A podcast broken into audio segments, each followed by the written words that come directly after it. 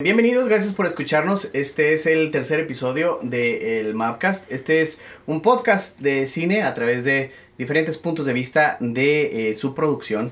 Eh, nos acompañan eh, el día de hoy este, la voz de la fotografía. Ella es Rosy Beltrán. Saluda. este. También se cuenta con nosotros por el lado de la animación, el pues todo lo que es animación y modelado tridimensional es un Humberto Orozco. Y este, en lo que es este. Y lo que es el, catering, pues un, su servidor Luis Felipe López. El día de hoy eh, vamos a platicar con ustedes de una película que es, no sé cómo le llamamos, secuela, le pudiéramos poner secuela. Sí, es secuela. Pues es una secuela. De hecho, recién la habían anunciado como Jurassic Park 4. Ah, como Jurassic Park 4. sí le pusieron número. Pero, ¿verdad? Ajá, bueno, aparece con número en, las primeras entrevistas que les hicieron al, al director, ajá. que es Colin Trevorrow, algo así se, se pronuncia. Y em, en las entrevistas que hay detrás de cámaras o, o de presentación del proyecto, eh, está Jurassic Park y lo está el número 4. En algunas que me encontré por ahí en, en el YouTube, ¿no? Bueno, pues entonces, si así en cuenta, estamos hablando de Jurassic World. Em, hace algo muy interesante ellos, ¿eh? Hace lo mismo que pasó con eh, Brian Singer y las películas de los X-Men. Este, las secuelas no funcionaron y encuentran una manera de retomar donde se quedó la original. Para volver a construir de eso, ¿no? No sé si eh, va por ese lado. Mira, eh, en la última película de los X-Men, ¿cómo, ¿cuál es el nombre? Días del futuro pasado. Días del futuro pasado, gracias. Este borran, ¿no? O hasta cierto punto modifican lo que pasó en las dos películas anteriores y se quedan más o menos como una continuación directa de la primera película. No sé si Sí, hay una, hay una fusión. Lo que trataron de hacer en la del Días del Futuro Pasado fue borrar la horrible película número 3. Que fue fatal. Exactamente. Que, hicieron bien. ¿eh? Y entonces dijeron, bueno, ¿cómo podemos eh, recuperar? Entonces hacen un viaje en el tiempo donde ubican a Wolverine en, una, en un tiempo-espacio en el cual ya borra la otra línea de tiempo-espacio y ya la 2 y la 3 no van a existir, sino que nada más la... pues eso precisamente es lo que hace Jurassic World, ¿no? Toma elementos de la, de la primera película en la forma de recordarnos eh, personajes como el de John Hammond, ¿no? El, de, personaje que actuara en su momento ya, ya fallecido, el eh, Richard, es Richard Attenborough. Ajá. Eh, bueno, lo que eh, estuve investigando es que, por ejemplo, ya había la idea de hacer Jurassic Park 4 y que afortunadamente no se llevó a cabo porque iban a salir los velociraptors con armas integradas. ¡Bácala! algo así. sí, ¿verdad que sí? este, entonces, Había los Dino Riders, no sé si te acuerdas de los Dino Riders. Algo así querían hacer, ¿no? Entonces, eh, lo que es la Steven Spielberg, eh, convocado por la Universal eh, eh Studios, le dijeron, no, pues tenemos que sacar ya, van a ser 20 años de Jurassic Park, hay que hacer una película que sea tributo. Y tuvieron tres semanas para escribir el guion de la película que tú acabas de ver en la pantalla. Tres semanas. En tres semanas hicieron el guion de Jurassic World. Y la intención de esto era, uno, hacerle un tributo a Jurassic Park por sus 20 años. De hecho, el día que le estrenaron eran 22 años un día. Y aparte de eso, este, de hacerle el tributo, eh, Steven Spielberg quería que se viera ya el parque no en funcionamiento, porque lo que había visto nosotros en la 1 era una prueba, las instalaciones ¿no? de lo que hubiera sido un parque. Y aquí tenía que estar en funcionamiento el parque. y eso, en eso ya ellos empezaron a hacer su lista de qué dinosaurios van a aparecer, y en tres semanas resolvieron el guion.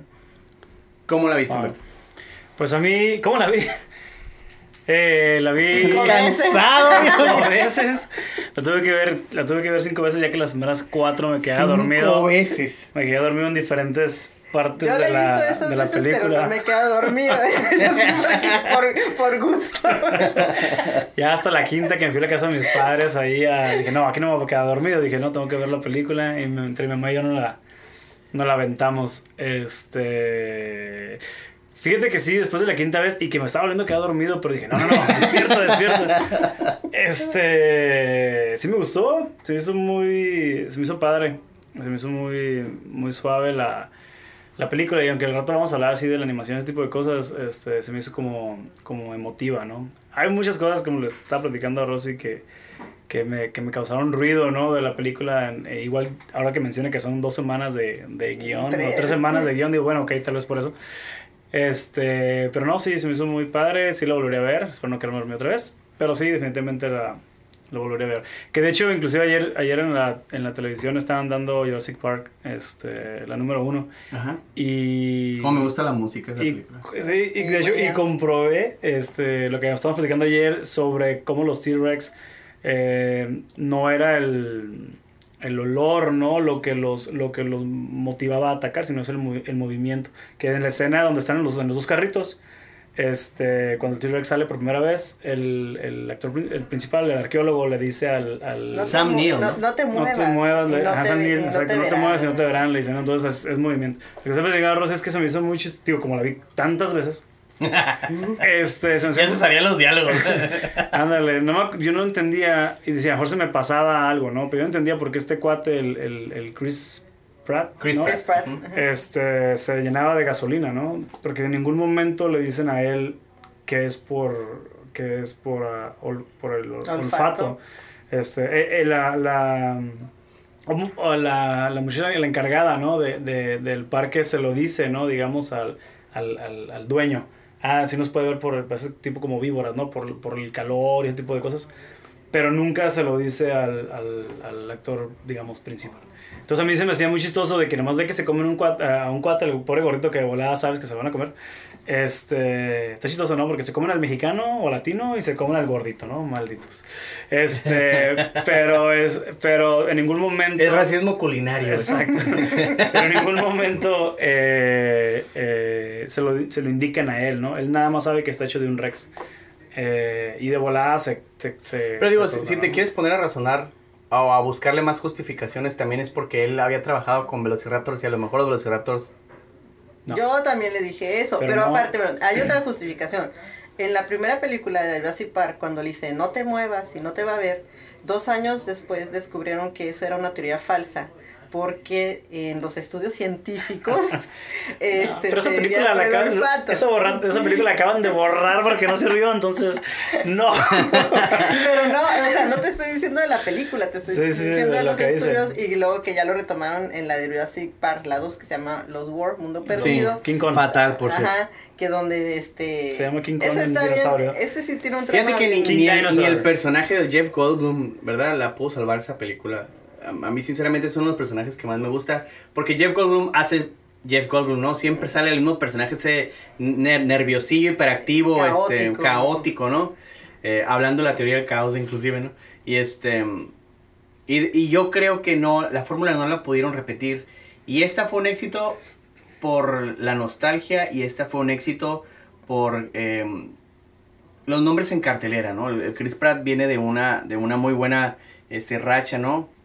Con lo que hizo lo de, desde Parks and Recreation, lo bien creído con Guardianes de la Galaxia, este, ahora con el personaje este del, del eh, domador de, de Velociraptors, que ya se hizo hasta un meme en internet, ¿no? Ya esa pose en donde... Está película en Lego, ¿eh?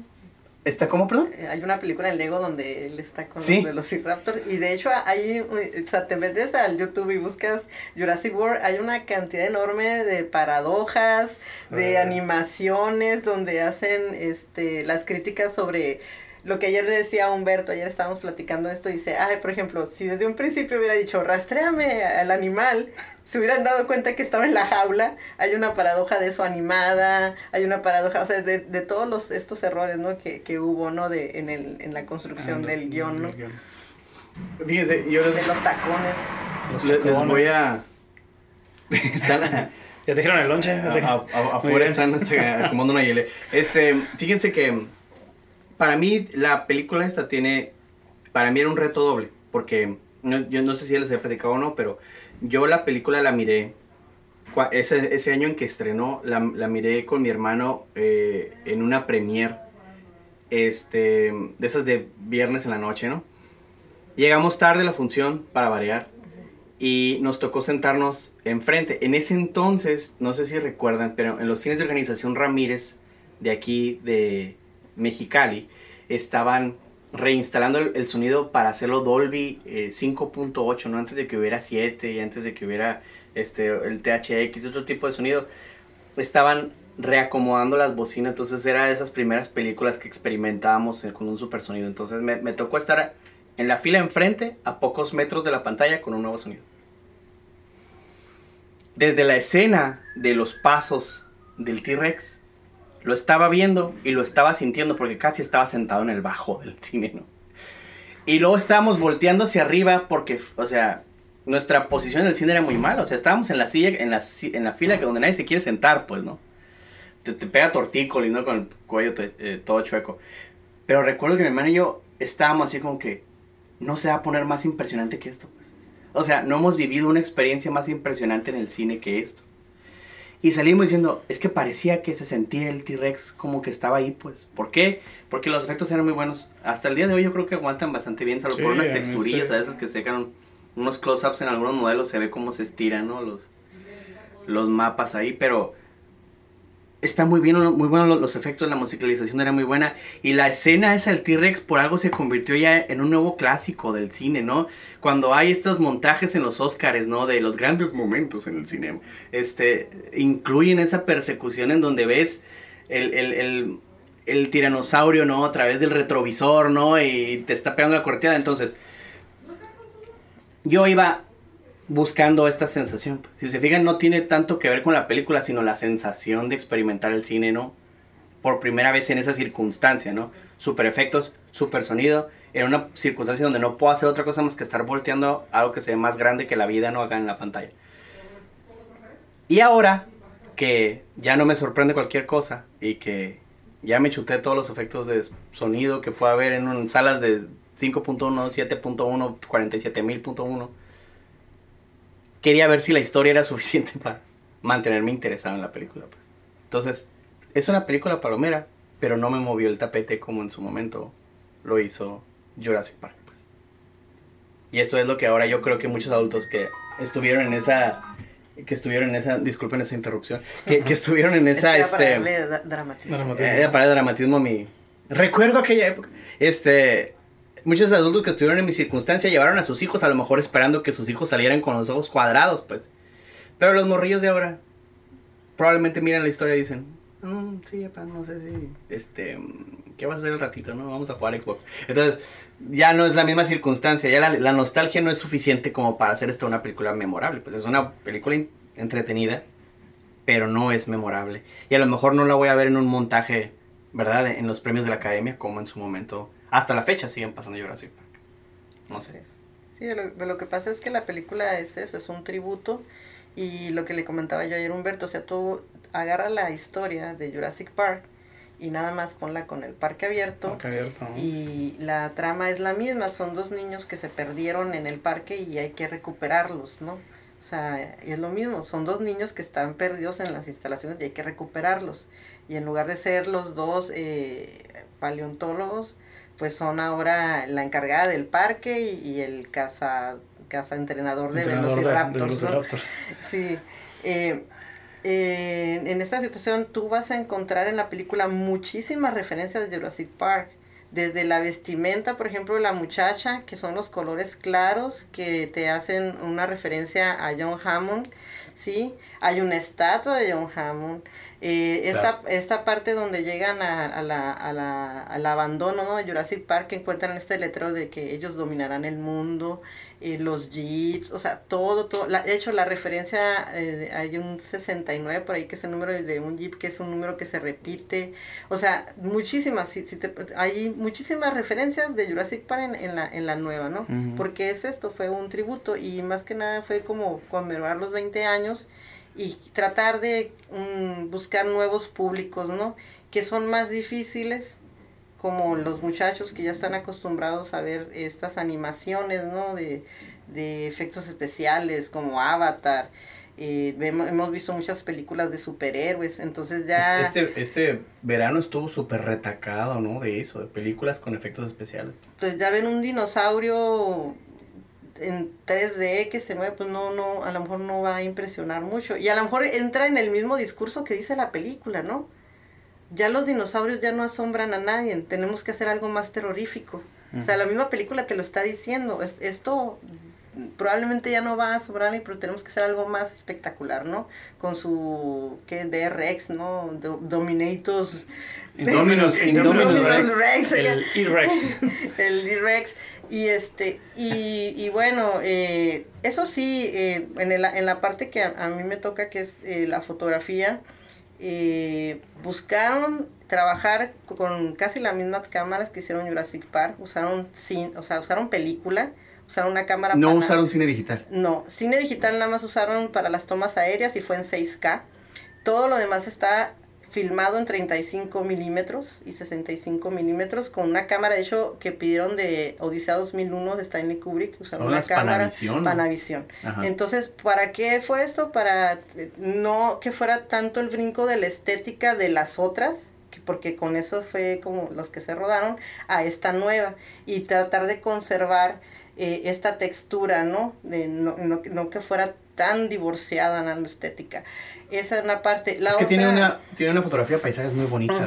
Sí, o sea, buscaron, igual son las mismas instalaciones en Hawái, las que usaron de Jurassic Park a estas, o sea, igual en, las islas de Hawái la, la hicieron el, rodaje. Y bueno, eso y aparte de la película pues nos da más latitud, ¿no? rango dinámico y nos da también más eh, charmes, le hicimos como nitidez de la imagen que se busca para estos grandes contrastes que hay entre lo que es muy luminoso y lo que son estas zonas densas, oscuras dentro de lo que es la persecución en la selva. Entonces la película nos da más, más juego en, esta, en este rango de iluminación, ¿no? Entonces por eso también era una de las cosas pues viables porque se tenía que grabar con película. Está interesante eso, inclusive porque hoy em, se publicó el, el teaser de la película Hateful Eight de Quentin Tarantino, la, la nueva película de Hateful Eight, que sale en diciembre.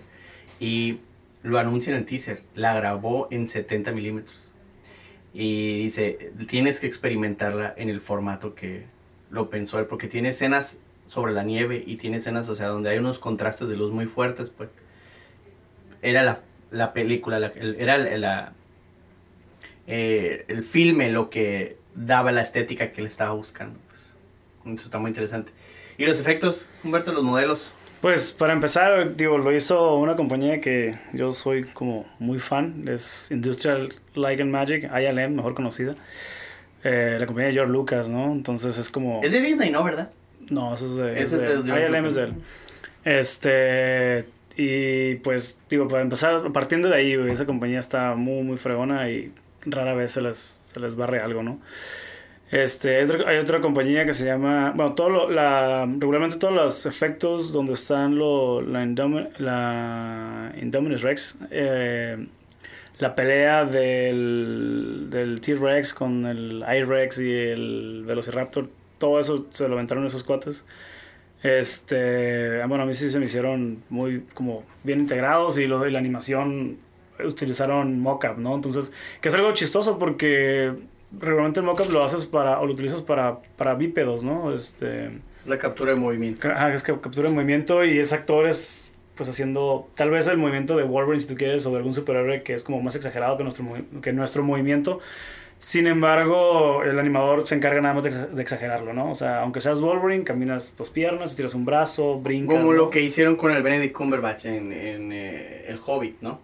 Que él fue que fue, este, ándale, que fue, pero más que nada, él era como, pero este. era como el, lo facial, ¿no? No, pero sale tirado en el piso, ¿no? Sale tirado en la Sí, sí, sí. pero, pero acá era el, el, el locura, lo que se me hace padre es el movimiento de los dinosaurios, ¿no? O sea, los cuates en realidad eran actores, este, haciendo el movimiento del, con un traje, ¿no? Este, haciendo el movimiento, era un traje como de látex, este, y que tenía su cola y tenía todo, y se ponían como sensores, y eran, eran actores haciendo el movimiento de los de los Velociraptors, ¿no? Entonces eso se me hizo como muy interesante.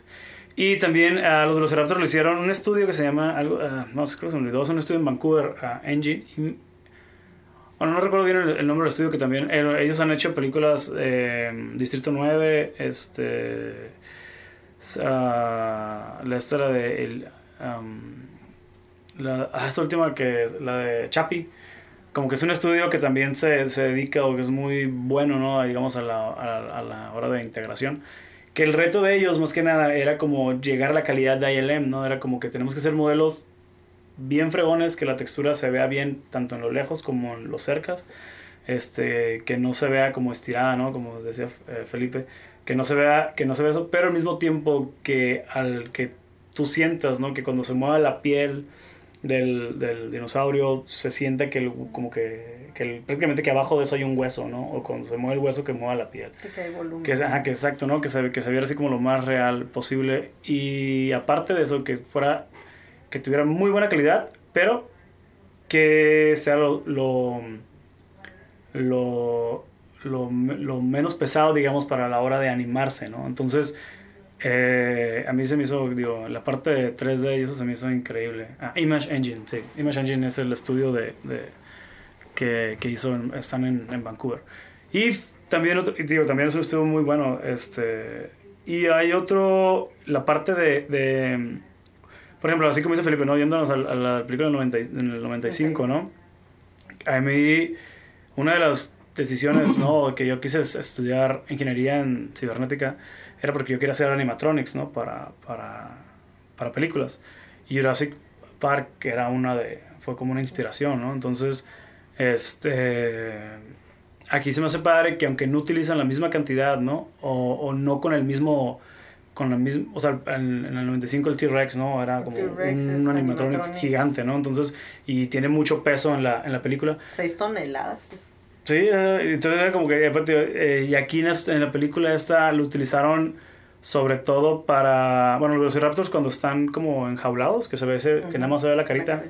este, ahí utilizan Que nada más se le ve su carita bonita, su carita. bonita su carita. Sí, y el apatosaurio cuando se está muriendo. Ah, mira, cuando se está, cuando está muriendo, ¿no? Así. Eso es incurada la, la integración que hacen de la, de la cabeza del animatronic con el resto del cuerpo que es en digital, este también se o está compuesta la escena. Está compuesta la escena, ¿no? Está, está muy fregón. Y lo curada, lo de los, los, avances de tecnología, ¿no? Que pueden, que, que hay, es que creo que ellos, bueno, ya tienen el modelo y llega, llega Steven, Steven Spielberg, ¿no? Como a revisar y les dice, ¿sabes qué? Esta cabeza está muy pequeña, ocupamos algo más grande, ¿no?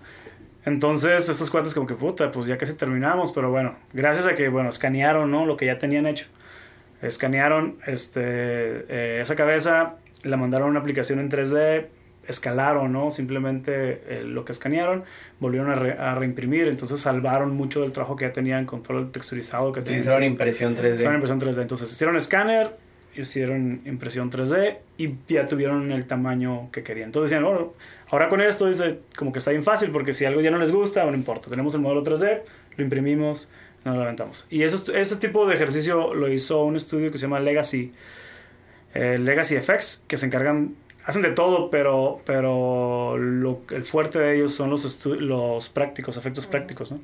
Que de hecho en Robocop, la nueva Robocop, ellos hicieron, el, o sea, el, el traje de Robocop es, o sea, en realidad es un actor con un traje que fue hecho por computadora, que lo imprimieron en 3D que lo trabajaron, ¿no? La gente de arte. Eso es lo que hicieron en el episodio 1, 2 y 3, ya como, perdón, en el episodio 3, cuando ya sale Darth Vader, el, el, corrigieron un error que tiene el molde original del casco mm. de Darth Vader, ¿no? Que tiene la nariz desviada hacia un lado, ¿no? Porque fue, es una escultura que fue convertida en un molde, ¿no? Y ahora que lo, que lo hicieron en, y, y, se ve simétrico, y solo cuando lo ves de frente, algo sientes como que se se le, se le ve bonita la jeta al vaso. Sí. Pero porque le, le, hicieron rinoplastia al modelo, pues. Ya, resulta. ya le acomodaron, ya le acomodaron. Sí, entonces, digo, a mí la verdad, los efectos, la animación, pues mocap. Rara vez puedes ir mal con mocap. Este, y los animadores, pues se encargan, ¿no? Nada más de. Bueno, que es mucho trabajo también. Pero a mí la animación, todo se me hizo muy bien. La integración está preciosa. Y el, cuando el no recuerdo el nombre del dinosaurio ese que está tirado, ¿no? Apaso, apatosauro. Apatosauro. Ah, me quedé unas notas.